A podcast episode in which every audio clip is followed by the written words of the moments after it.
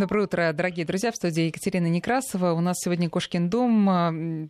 Прям на редкость интересная тема. Да, у нас всегда интересная тема. Но сегодня мы будем говорить о том, как снимают а, документальные фильмы о дикой природе. А, есть там там не то, что есть, там сплошные тайны, сплошные секреты. И э, мне кажется, это безумно интересно. Почему мы решили об этом поговорить сегодня? Потому что на этой неделе вся Великобритания рыдала, да и, собственно, весь мир тоже следил за э, тем, точнее, не следил за историей о том, как э, группа документалистов вмешалась в свой собственный фильм. Мы знаем, наверняка вы тоже об этом слышали, что вообще это не принято, документалисты — это всего лишь наблюдатели, но вот э, снимали съемочная группа BBC снимала а, фильм про императорских пингвинов в Антарктиде, и там а, был страшный, страшная метель, и а, пингвины оказались, а, можете посмотреть, даже видео есть в интернете, в такой, а, таком котловане, который там намело, из которого они совершенно не могли выбраться, все время скатывались по стенкам, и а, съемочная группа значит, все это наблюдала, а, снимала на камеру, и в какой-то момент они поняли, что уже там умерло несколько птенцов, и самим пингвинам не выбраться. Там была группа достаточно большая, несколько десятков, наверное, этих пингвинов. И, в общем, было принято решение, что надо им помочь, взяли лопаты, прорыли такой туннель для этих пингвинов, такую дорожку такую, и пингвины выбрались и выжили. И э, все, в том числе и профессиональные документалисты, которые ни, никогда, ни при каких обстоятельствах не вмешиваются и говорят, что это просто противоречит законам жанра, в том числе знаменитый э, британский документалист и тот, кто считается основателем вообще этого жанра документального кино о природе, Дэвид Аттенборо, сказал, что да, и он бы в этой ситуации поступил бы точно так же. И вот мы решили поговорить о том, каковы все-таки законы жанра, как происходят эти съемки и в каких ситуациях все-таки вмешиваться можно. У нас в гостях сегодня Александр Кузнецов, автор э, сценариев к документальным фильмам э, телеканала «Живая планета». Александр, здравствуйте. Здравствуйте. А вы, ну, прям э, далеко не будем э, ходить вокруг да около, вы в том числе писали сценарий к фильму «Разыскивается филин», который вышел год назад и сейчас идет по всем фестивалям. Это про рыбного филина, который живет на Дальнем Востоке, да, все правильно я говорю. Верно. А, и там тоже Хотя фильм, признаюсь, мне не удалось посмотреть, потому что его в интернете найти совершенно невозможно пока возможно. А я, тем не менее, прочитала, что там тоже у вас хватало истории на, э, во время съемок, и все это было непросто вообще найти даже этого фильма самого. Но давайте начнем все-таки вот с самого главного вопроса. Почему законы жанра требуют о, о, о, о, о дикой природе? Требуют не вмешиваться, как правило, в 99% случаев. Ну, здесь, я думаю, ни для кого Америки не открою, сказав, что э, в дикой природе все без нас само регулируется, все без нас само происходит. Э, естественный процесс, когда животные рождаются, живут своей жизнью, размножаются, умирают. И человеку, конечно, лучше бы в этот процесс не вмешиваться, потому что а, понятно, что мы все не лишены какого-то сострадания. Вот тот же случай с пингвинами, да, когда документалисты увидели и решили все-таки спасти этих пингвинов.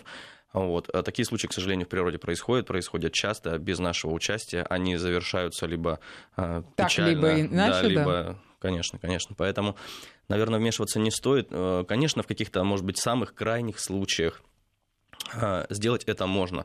Но в данном случае, если мы снимаем документальный фильм, и мы должны показать жизнь такой, какая она есть, плоха ли, хороша, тяжела, легка, а мы просто наблюдатели. То есть мы не должны а, никоим образом портить этот процесс, мы не должны никоим образом на него влиять.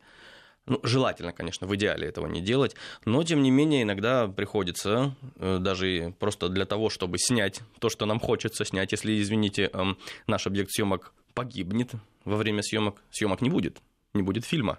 Поэтому, конечно, иногда его нужно спасти, иногда нужно повлиять каким-то образом на э, его судьбу для того, чтобы что-то получилось. Угу. Ну, э, вот возвращаясь к этим э, съемкам, там есть такой исполнительный продюсер вот этого фильма про пингвинов Майк Гантон. Так вот он в интервью BBC, рассказывая про эту историю, он перечислил несколько факторов, которые, собственно, и позволили съемочной группе принять это решение. Я так понимаю, что это решение, оно очень долго обсуждалось, обмозговывалось. Это это табу для документалиста, на самом деле, да, и вот он сказал, что тут сложились некоторые, несколько факторов, которые, я так понимаю, и можно теперь считать, а может, они раньше считались таким уже писанным, а, официальным уставом, что ли, документалиста, при каких случаях можно вмешиваться. Вот он перечислил три пункта. Ни одно животное от этого вмешательства не пострадало, а даже, можно сказать, наоборот. Не было никакой опасности в этих действиях. Надо думать как для животных, так и для людей. И третье, людям не пришлось до животных дотрагиваться. Может быть, вы что-то еще добавите к этим правилам? Или какие-то у вас есть собственные установки? Вот э, когда вы снимали, скажем, профили на этого рыбного, который, я так понимаю, птица достаточно редкая, вообще ее отыскать сначала надо. Вот были ситуации, когда вам приходилось как-то вмешиваться или таким или иным образом влиять на вообще его природный ход жизни?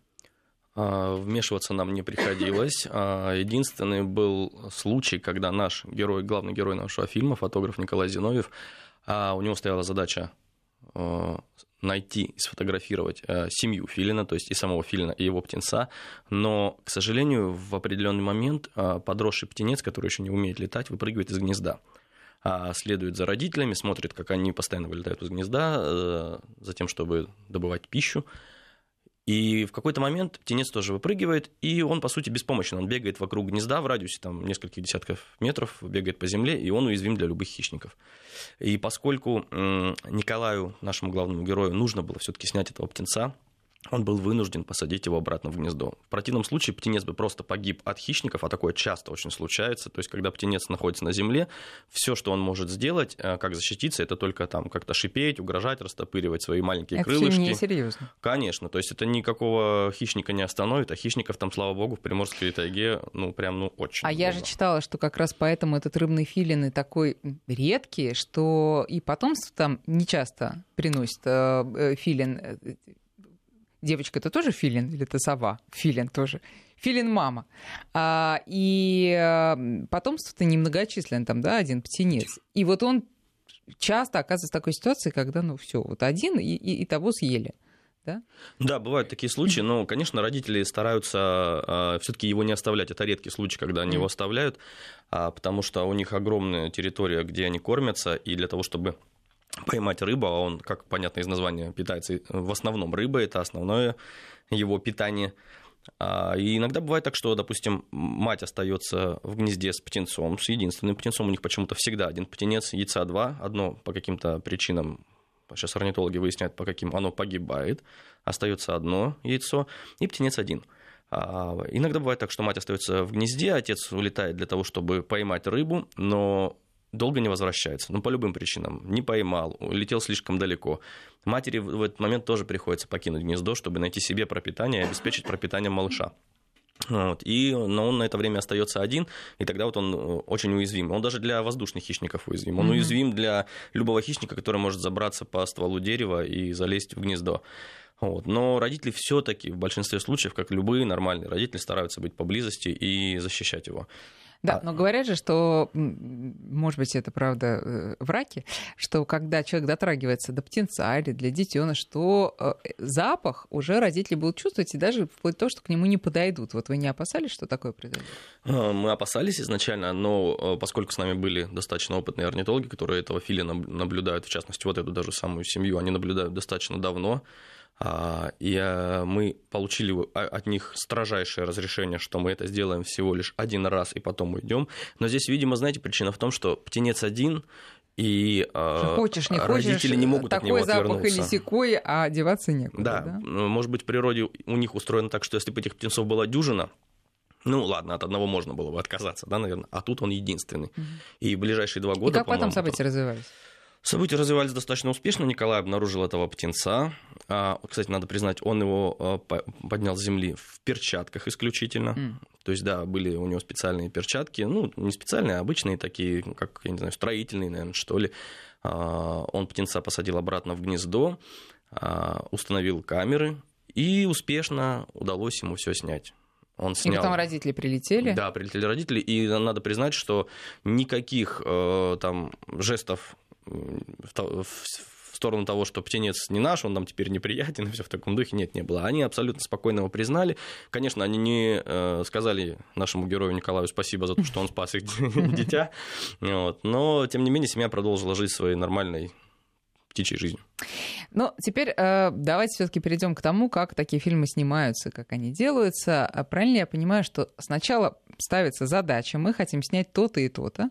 Потом, э, естественно, без всякого сценария выезжают на съемку и не только кинематографисты, но и специалисты вместе с ними обязательно.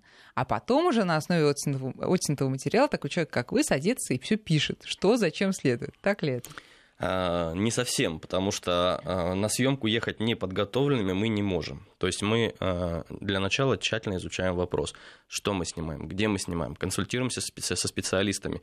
А если есть возможность, надо постараться выехать на место съемок, ознакомиться с локацией, ознакомиться с теми животными, которых мы собираемся снимать. Ну, пусть даже не в дикой природе, а посмотреть на их повадки хотя бы в зоопарке, не знаю, да, хотя бы в каком-то месте, где можно получить хоть какое-то представление о том, как эти животные себя ведут, как с ними общаться, э, что стоит делать в их присутствии, что не стоит делать в их присутствии. И только потом садиться и писать некий план действий. Угу. То есть понятно, что четкого сценария, такого прям, где, знаете, как в игровом кино, где прописаны диалоги, сцены, да, вот этого, конечно, ничего нет здесь, потому что с природой не договоришься. А, мы у природы в гостях, и мы можем только предполагать какое-то развитие событий, мы можем каким-то образом попытаться э, ввести повествование в то или иное русло, но бывает всякое. Ну, то есть, условно, вы пишете, что я должен снять, как эта птица там, гнездуется, как она, самец ухаживает за самкой, как птенцы и так далее, да, как птенец учится летать, да. вылетает во взрослую жизнь. Потом вы приезжаете в тайгу, и оказывается, и оказывается, что э, половина из того, что мы напланировали, оно неосуществимо. По Почему? тем или иным причинам. Потому что птица могла взять и перелететь на другое гнездо. То есть мы нашли, допустим, одно гнездо и решили, что э, все, мы снимаем здесь, mm-hmm. вот здесь вот будет гнездо. Э, с большой долей вероятности орнитологи сказали, да, филин, там тот же самый филин, загнездится вот здесь. Но мы не уверены. Ну хорошо. А, значит, нам нужно построить там определенные а, мостики, скажем так, да, такие вышки, с которых можем наблюдать за птицей, потому что сидеть возле гнезда, ну, ни в коем случае нельзя, это должно быть на определенном расстоянии. Плюс... На каком? А, ну, расстояние это должно быть порядка как минимум метров 10, а то и больше. То есть на расстоянии вытянутой руки никто не позволит сидеть. А поставить камеру там на дереве? Поставить камеру на дереве можно. Э, другой вопрос, что эта камера будет работать, э, даже если она с таким фотоэлементом, как фотоловушка, да, которая на движение да. включается, она очень быстро э, сядет. Потому угу. что птица может сзади несколько раз в день туда-сюда прилетать, улетать, птенец может шевелиться, камера постоянно включается. Это гигантский объем материала, никаких флешек не хватит. А, это первое. Э, второе, что все равно, если происходят какие-то заметные события в жизни семейства на том же гнезде, а, все-таки живой человек, оператор, он а, среагирует, он поймет, что лучше снять в данный момент, с какой крупностью это лучше всего снять. Автоматическая камера, конечно, этого не понимает, она будет просто снимать все подряд. И потом будет огромное количество материала, из которого что-то выбрать будет крайне проблематично. Ну а зато она все снимет, а оператор может не успеть включить да. камеру в самый нужный момент. Поэтому здесь хороший комплексный подход, то есть снимать и так, и так. А, это будет прям в идеале. Почему нельзя находиться близко? Да по той же простой причине, что а, птица, любая птица, да и вообще любое животное, возле своего дома не очень будет рада видеть посторонних каких-то mm-hmm. людей, посторонних, тем более с камерами, да, то есть это для них вообще что-то непонятное. Но вот представьте, я всегда говорю такое вот э, сравнение привожу. Вот пришел к вам домой человек, сел в прихожей, говорит, ну вы тут э, живите своей жизнью, так спокойно ходите, там завтракайте, гуляйте, не знаю, принимайте душ, я просто здесь посижу.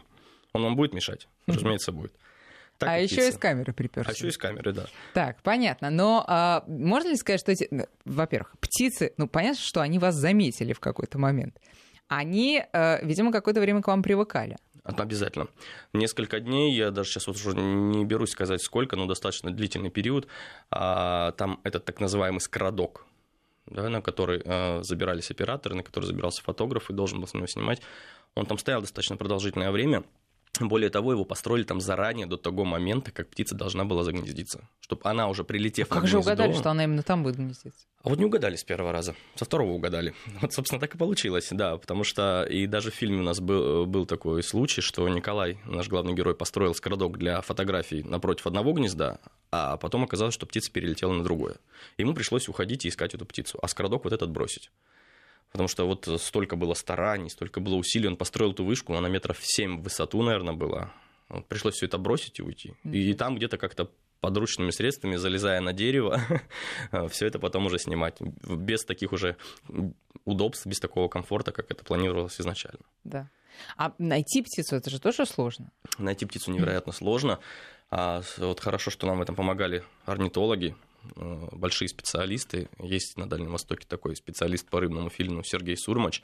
Вот он со своими коллегами, а они, собственно, оказали нам огромную помощь. Они искали эту птицу очень долго вместе с нашим главным героем и предварительно проводили поиски, опрос населения местного. Э, и многие люди даже не знали, что здесь живет такая птица. Видели, но не знали, что это Неужели она такая редкая, что она одна на много километров? Да, даже, я бы сказал, на несколько десятков, а то и сотен километров. То есть территория облета у нее там порядка, ну, минимум, наверное, километров 100 квадратных. Вот, э, потому что... Тогда, получается, вы, на, там, перебегает, ваш орнитолог сказал, говорит, все, нашел. А, и, и что дальше? Она сегодня была здесь, а завтра ее уже там за 50 километров ищи. Ну, не нашел, а где-то здесь. Угу. То есть прям а, конкретно нашел гнездо, это возможно только в том случае, если гнездо уже есть. А гнездо появляется, угу. если не ошибаюсь, там, по-моему, в конце зимы, в начале весны. Как раз они выводят потомство вот где-то в марте. Тогда да, тогда уже нашел.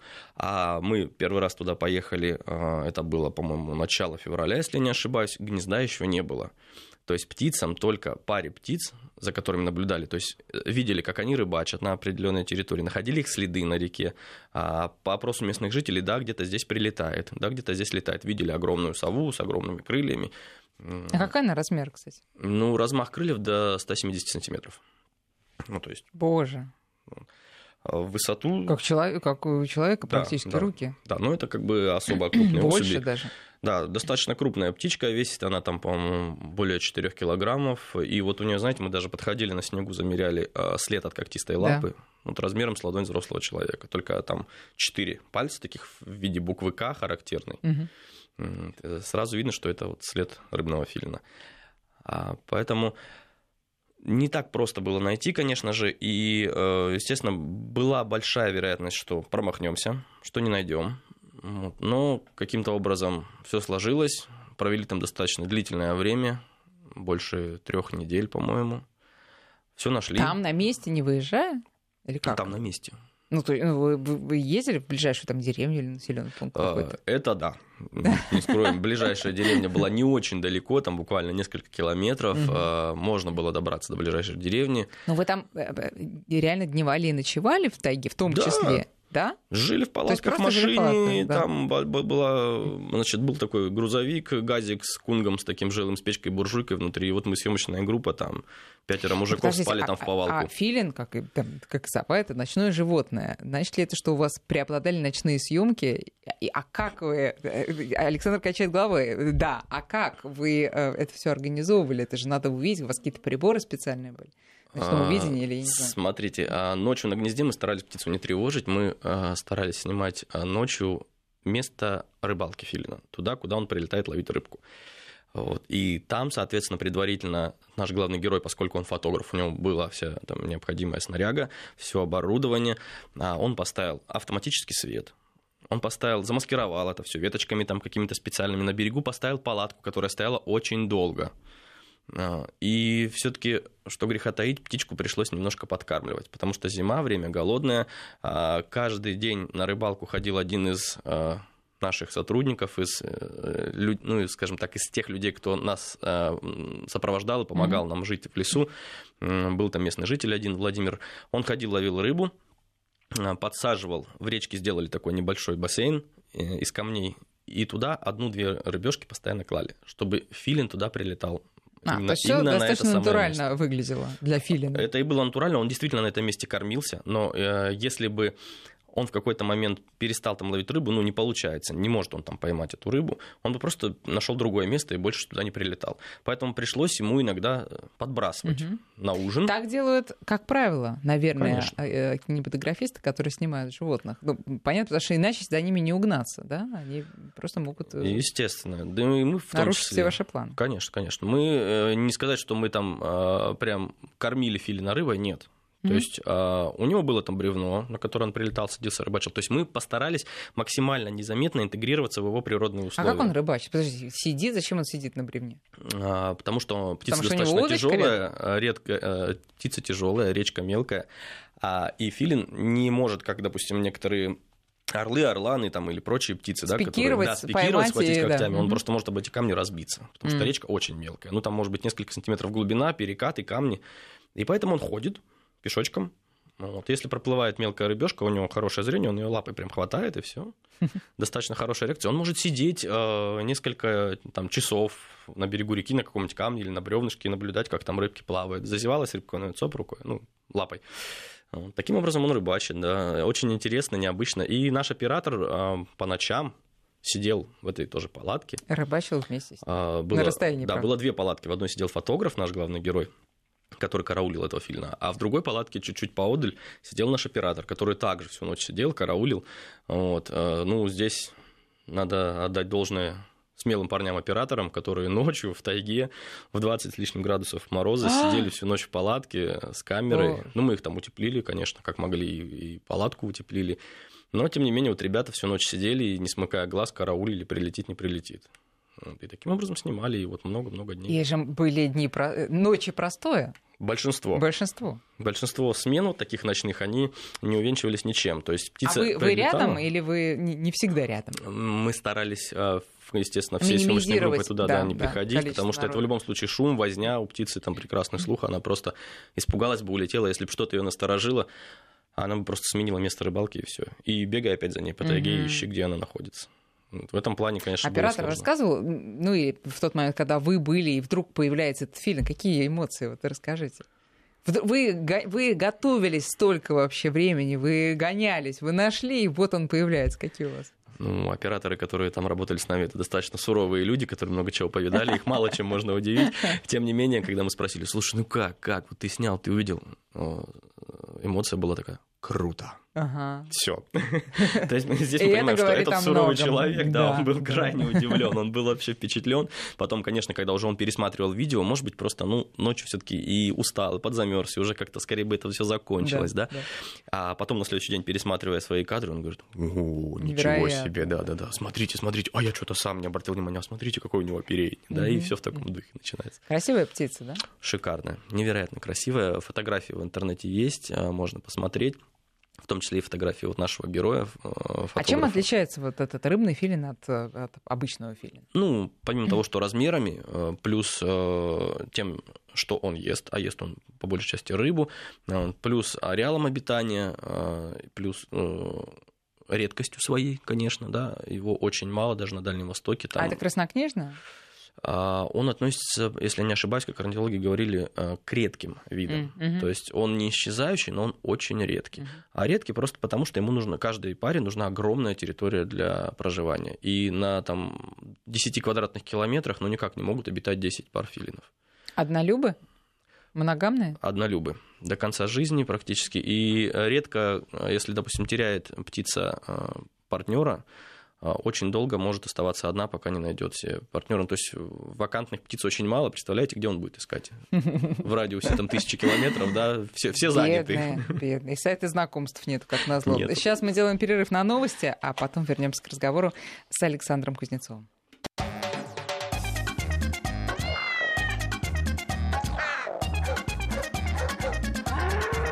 Кошкин дом. Нас в гостях сегодня Александр Кузнецов, автор сценария э, различных проектов на телеканале «Живая планета», в том числе фильма «Разыскивается Филин», о котором мы и говорим сегодня. А вообще мы говорим о том, как, э, собственно, снимать дикую природу, какие там хитрости, какие там опасности. Может, там есть опасности? Опасности, конечно. А вы встречали есть. каких-то страшных зверей, пока снимали своего Филина? Не очень страшно. Так, встречали следы страшных зверей в непосредственной близости от нашего лагеря. Это был тигриный след.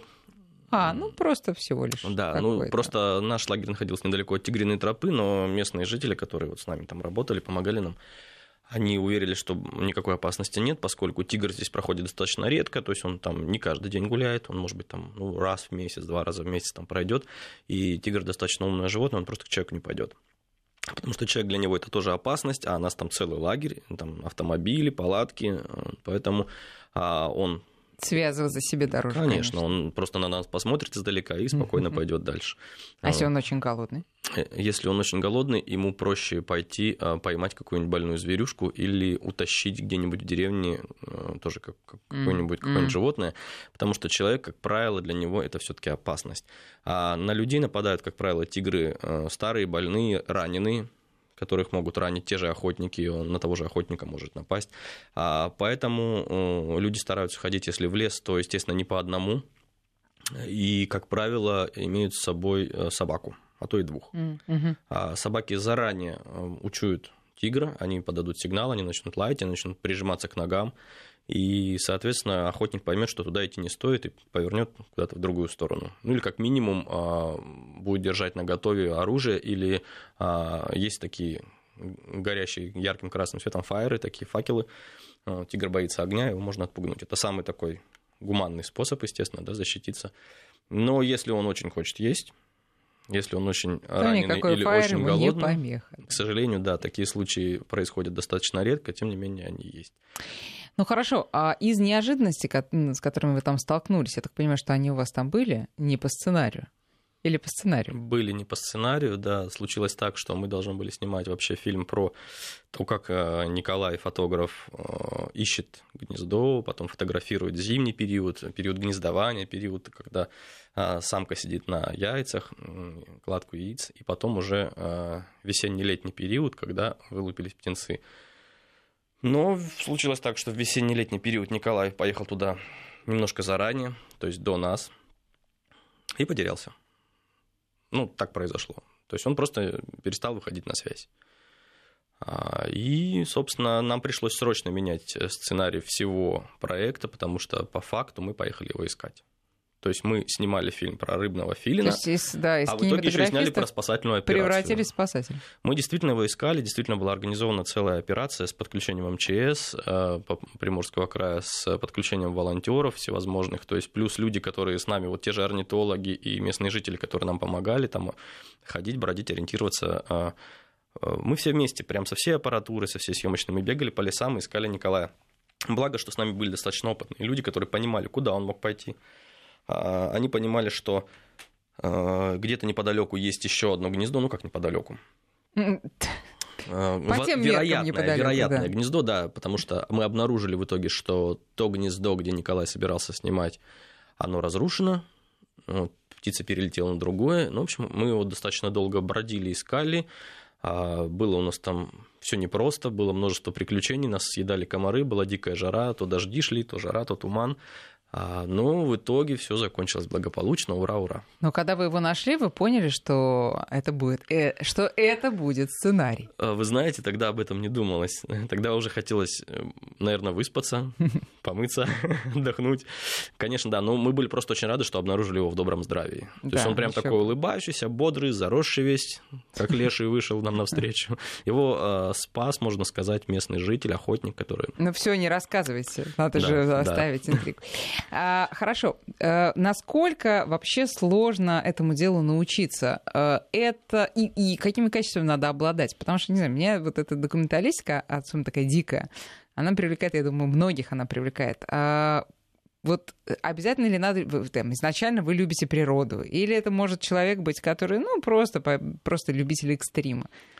Слушайте, ну человек, который не любит природу, ему не надо туда ездить. Конечно, нужно любить природу, нужно хотеть там побывать, хотеть новое что-то увидеть, быть готовым, естественно, к дискомфорту, к любому. То есть понятно, что на природе нет каких-то комфортных условий для Душ проживания. там вы не успели установить себе, Речка, вот, пожалуйста, да.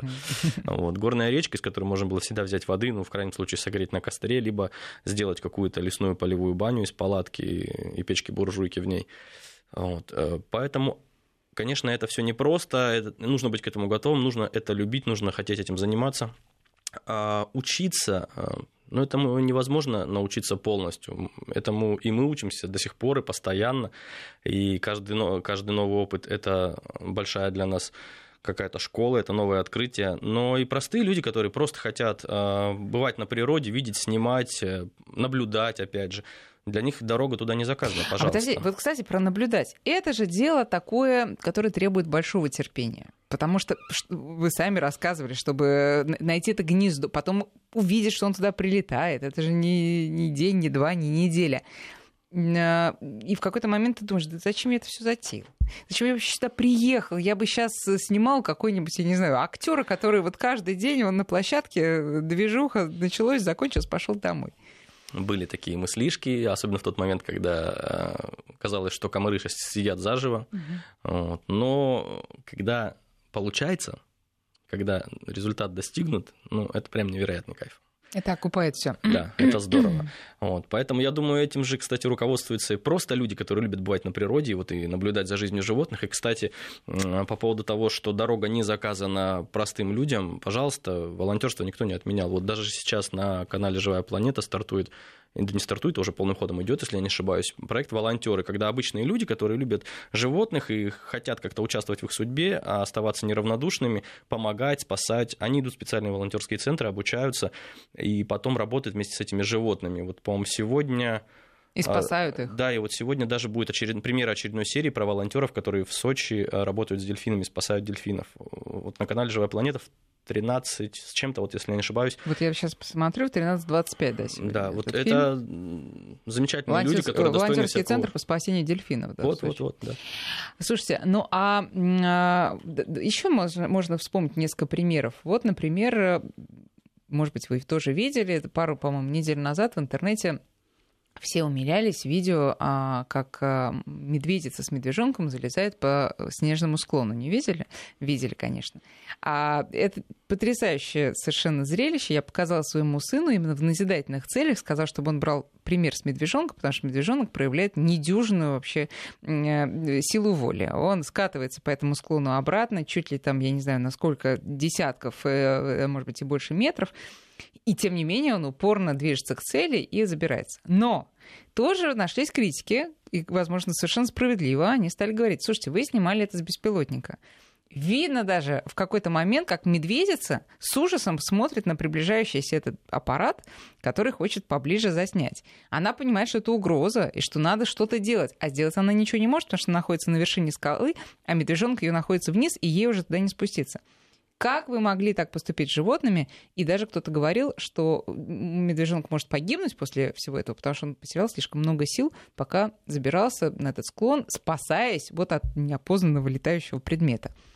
Э, на какой вы точки зрения? Ну, я на той точке зрения, что э, все хорошо в разумных пределах. Тот же коптер, э, который кружил вокруг медведицы, понятно, что оператор, видя ситуацию, он достаточно быстро потом удалился. То есть понятно, что мешает, понятно, что они... Стрессовый а, фактор. Стрессовый фактор, конечно, но при всем при этом у нас была похожая ситуация буквально недавно в сентябре на Камчатке. А, бурые медведи, мама медведица с медвежонком подняли коптер, он летал буквально в двух метрах над ними. Маленький Мишка а, подошел, встал около мамы, она поднялась на задние лапы и крутила головой. Не очень хорошо видят медведи бурые, про белых не знаю, но прекрасно слышат. Поэтому она э, слушала, вертела головой, то есть она всячески старалась защитить своего малыша, сняв минимально необходимое количество планов, коптер, естественно, ушел. И все, и дали ну тут же невозможно остановиться. Ну, как профессиональный а, оператор. Там... Надо себя одергивать. Потому что в, в стремлении снять супер крутой кадр еще можно круче. зайти очень а, далеко. Еще круче, конечно. Да, и это может быть, кстати, даже опасно. А, потому что даже вот мы, одного из наших операторов на той же Камчатке, он в стремлении снять трех медвежат, подростков годовалых, он прям побежал к ним с камерой. Мы вынуждены были буквально его хватать за штаны и говорить, стой, стой, там мама рядом, стой, нельзя потому что это могло плачевно для него закончиться. А ему хотелось, конечно, супер кадр снять. Конечно. Он снял хорошие кадры, да, все было прекрасно, но вот э, всегда приходится тормозить и себя в том числе. А эти коптеры вы используете сейчас? Да, сейчас стараемся использовать, но э, мы стараемся брать уже не огромные, вот есть такие большие суперпрофессиональные аппараты, да, на, которых, на которые можно там подвесить хорошую дорогую камеру. Стараемся все-таки брать маленькие, портативные, чтобы они производили меньше шума и были менее заметны. Ну а в лесу уж тем более, представляете, если там веток куча, да, там большой коптер просто не пролетит, поэтому сейчас хорошо, что есть вот технологии шагнули, и есть достаточно компактные коптеры, которые буквально вот там размером с книжку, Его можно разложить, он полетает. Там, при этом ну, достаточно неплохие камеры с хорошим качеством. А Филина тоже снимали? В том числе и так? Э, Филина тоже снимали. Был коптер, да. И он бесшумный? Он, э, скажем так, производит определенный шум, вот, но э, если, мы, если бы мы увидели, что птица реально боится и улетает, все, съемки с коптера бы прекратились. Угу. Вот. Либо его нужно поднимать достаточно высоко, и держать его достаточно высоко над э, птицей, над деревьями, для того, чтобы все-таки у птицы было меньше стресса. Но, тем не менее, вообще тот же самый филин, он птица достаточно осторожная, он всегда будет э, до последнего избегать какого-то конфликта, столкновения, боя, вот, ему проще спрятаться. Но если он уже будет видеть, что угроза неминуема, тогда все, он пошел в драку, и там берегитесь. То есть от коптера бы точно ничего не осталось, я так подозреваю, если бы филин решил с ним разобраться. Поэтому он, конечно, разумно себя вел, ну и мы тоже. Когда снимали фильм, может быть, еще есть какие-то у вас другие примеры, а снимали охоту не самого вашего героя, а когда на него кто-то охотился? Да, был такой эпизод, э, ну не то чтобы на него, а стая ворон пытала, пыталась добраться до птенца. Так. Вот, вороны, они же достаточно животные умные, коллективные, интеллект у них на уровне. И а кто умнее, кстати, ворона или филин? А, вы знаете, э, я не орнитолог, но я рискну предположить, что у меня все-таки ворона. Угу. Вот, потому что ворона это та птица, которая а, спас... Социум он все-таки да, развивает социум, мозги, конечно, конечно, живет в коллективе. Да. Вот. Но тем не менее э, ничего у этих умных ворон не получилось, э, потому что они пытались атаковать гнездо, знаете, как истребители такие, прям летели и пытались. Причем ну, птенец филина, он размером-то практически с ворону, то есть утащить его не получилось бы. Другое дело, что напасть и заклевать, да, да. но там папа а папа сел у гнезда. Ничего он этим вороном не делал, потому что гоняться за каждой верткой вороной огромный филин не будет, он просто ну, не поймает. Но если он ее разочек да. шарахнет, все, от вороны ничего не останется. Поэтому папа просто как скала уселся вот на гнездо, закрыл своим телом птенца, закрыл своим телом самку, и все, ничего не дал этим воронам сделать. Вот он просто сел, напыжился, такой кремень. И, и сколько они... это продолжалось? Ой, это продолжалось достаточно долго, пока вороны наконец-то своим развитым интеллектом не сообразили, что им ничего не светит. Вот. И они просто ни они с чем улетели. Отстали. Да, они улетели ни с чем. А, был эпизод, когда пролетал конюк, большая хищная птица, тоже такая. К... Конюк. Конюк. Да. А, высматривал себе жертву. Он по размерам такой же примерно, как филин, может быть, там ну, плюс-минус. Вот. И филин предусмотрительно просто сел и слился с деревом. По той же простой причине, что, во-первых, э, тут победитель в этой схватке был бы непонятен, вот, хотя шансы были равные. А, и опять же, Филин, судя по всему, просто предпочел не раскрывать место положения своего гнезда, потому что эта же птица потом могла прилететь в его отсутствие. Mm. То есть Филин в этом плане достаточно разумный. А, а по запаху они не ориентируются? Что значит слиться с, с деревом? А по цвету? Нет, просто по цвету оперения и серый ствол дерева это а, я понимаю, нет, да. а, а понюхать? Нет, а, нет все-таки я так подозреваю, что Птицы это не, не, не, не млекопитающие, это не собаки, это не да, волки, понятно. да, как бы, и, конечно, у них, у них зрение прекрасное. них зрение, да. зрение, слух, это вот супер, это прям основные органы чувств, э, с помощью которых эти птицы Ну теперь смотрите, а что было бы, если бы вороны напали на гнездо в отсутствие родителей? Что бы вы сделали, возвращаясь к той самой теме, с которой мы начали? Вот смотрите, вот тут, вот тут такая дилемма. Вы снимаете, э, э, да, тут, конечно, ситуация осложняется тем, что филин один, да, на многие, семья филинов, она вообще одна, которая вам встретилась. И ее, конечно, надо холить или лелеять. Но, а с другой стороны, это же такие съемки. Это же такие... И то-то редкое вообще сам факт того, что вы сняли. А когда происходит такая драма природная на ваших глазах, как это не снять? Э, велик соблазн. Велик. Честно, да, велик соблазн снять ну, не зря же многие снимают, да, а, известные телеканалы, западные телеканалы, да, снимают, как там тюлени погибают от э, зубов акулы и все остальное. Но здесь, а, я так подозреваю, в нас бы все-таки взыграло другое чувство мы бы просто прикинули достаточно быстро. Если мы сейчас лишимся этого птенца, где мы найдем еще одного? А то есть у вас просто вот цинизм такой профессиональный, да, что нам делать? Поэтому мы бы, конечно, наверное, его защитили, если бы случилась такая ситуация, но хорошо, что она произошла в присутствии родителей, и они дали отпор воронам. Вот. Э. Хорошо, возьмем не такую э, сложную ситуацию, как ваша, а возьмем, и вы снимаете совершенно какое-то обычное животное, которое не, совершенно не находится на грани исчезновения. А, и у вас есть два кадра. Э, это мы уже переходим к такой зрительской психологии. Вы сняли, как там один за другим охотится и успешно, значит, этот погибает. И второй кадр, как э, жертва убегает. А мы же сейчас, э, наша цивилизация, да, она, наша психика человеческая, она привыкла к хэппи-эндам. Нас наша цивилизация просто так себя сейчас пытается защитить. Вот мы живем на таком историческом этапе. Я думаю, 2000 лет назад было немножко по-другому. А вы, как автор фильма, какой вариант выберете для того, чтобы включить фильм? Вот у вас есть сюжет, вы же не просто там да, набор каких-то, у вас сюжет, вот у вас есть герой. Он может погибнуть, а он может спастись. Что вы включите в фильм? Вот если мы понимаем, что с гибелью героя фильм заканчивается, то, наверное, он должен погибнуть. Если мы понимаем, что фильм должен продолжиться, то, наверное, герой должен выжить. Потому что э, если герой погибает, то о чем дальше рассказывать? Угу. Снимать семью, которая... То есть все драматургия него... фильма а, Конечно, да, все зависит от поставленных задач, естественно. А вы... Хорошо, а вы не боитесь... Ну, хорошо, предположим, у вас фильм подходит к концу, а там как раз и герой погибает. Вы не боитесь, что это вызовет разочарование у зрителей, которые скажут, подождите, ребята, мы совершенно не этого хотели, почему вы так с нами жестоко поступили? А это правда жизни.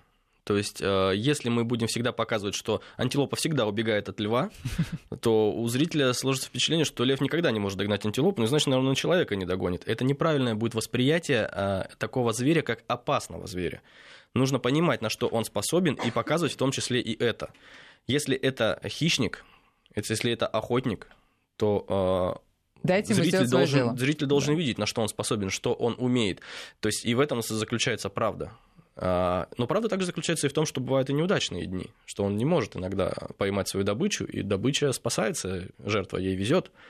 Поэтому нужно показывать все, мне кажется, достаточно равномерно. И то, и то имеет место быть.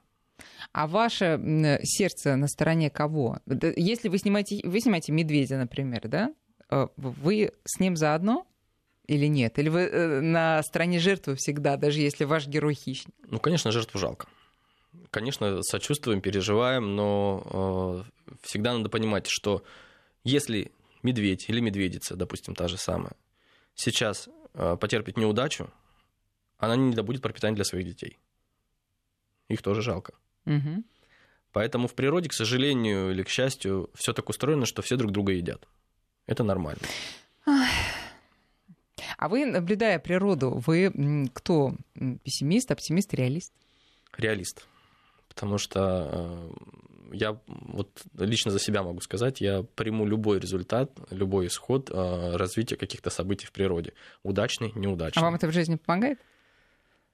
Ну, сейчас так сказать однозначно сложно, но когда снимаем э, различных животных, по крайней мере, мы понимаем, чего стоит ждать. То есть это позволяет не настраиваться заранее на определенный mm-hmm. результат, не обнадеживать себя. То есть, если ты понимаешь, что может закончиться так, а может закончиться и так. То есть уже варианты э, развития ты какие-то прорабатываешь и уже понимаешь, что, может быть, не стоит надеяться зря. А иногда природа вас удивляет? Вы Всегда. Всегда? Всегда природа удивляет. Ну подождите, ну вы же прорабатываете те самые варианты. Что, да, по идее, должно быть так, так и так. Вы знаете, любая встреча с э, природой, ну и вот с животными в частности, это всегда, вот, знаете, как впервые и вновь всегда удивляет. Э, даже если нам кажется, что ну, мы знаем эти повадки, или там, мы знаем это животное, мы вот увидим, как сейчас. Вот был простой пример. Э, вот на том же канале «Живая планета» мы снимали проект «Экстремальный фотограф» э, с Ольгой Мичи и отправились в Норвегию снимать касаток. Она должна была погрузиться и поснимать, сделать фотографии касаток в природе. Касатки вроде бы как животные хищные, животные дикие, животные осторожные, но при этом вот лично меня удивил один момент – когда мы э, шли на лодочке с нашими дайверами, с нашей главной героиней с э, проекта, э, прям шли рядом со стаей касаток, и вот буквально в метре от лодки от нас касатка, ну, видимо, это был подросток, это особь небольшая, она вот прям свечкой вот так встала из воды, как дельфин, и долго-долго на нас смотрела в метре от лодки. И вот в дельфинарии это бы никого не удивило, потому что это дрессированное животное, да, или дельфин. А тут в живой природе просто любопытная молодая особь, ей стало интересно, а кто это такие тут вокруг нас тут на чем то тут носятся, да, жужжат каким-то моторчиком, прыгают к нам чуть ли не на голову в воду. И она вот встала и просто рядом с лодкой находилась и смотрела вот так вот секунд 20. Мы не успели это снять, потому что э, операторы были заняты подводной работой в данном случае. Это я увидел только вот так вот.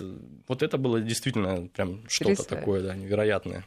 Прям с, на расстоянии там на нескольких метров ты стоишь с животным face-to-face, да, вот так Боюсь спросить, друга. Э, верите ли вы в то, что дикое животное может быть гуманным не из-за страха, как тут тигр, который боится, да?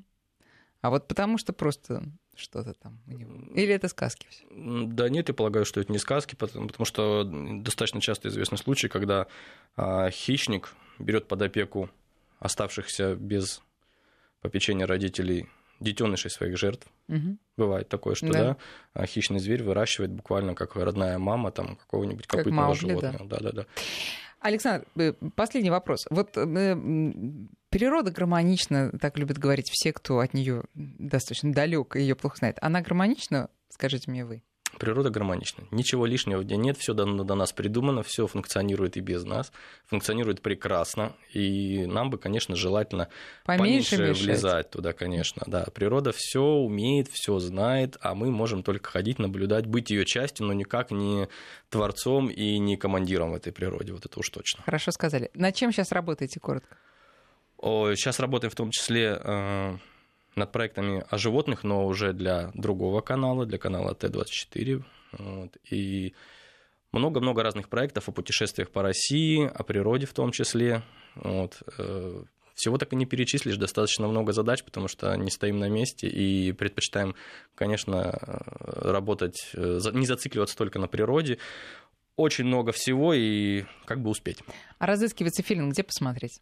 Разыскивается фильм, пока в интернете этот фильм недоступен. Он сейчас, э, насколько я знаю, на различных фестивальных площадках по Европе гуляет и завоевывает там пока призы зрительских симпатий, но все впереди, я думаю. Конечно, и мне кажется, надо в интернете просто посмотреть, где-то даже в кинотеатрах, возможно, можно его увидеть. Вам большое спасибо, Александр спасибо. Кузнецов, автор сценариев э, проектов о дикой природе. Спасибо большое. Спасибо, до свидания.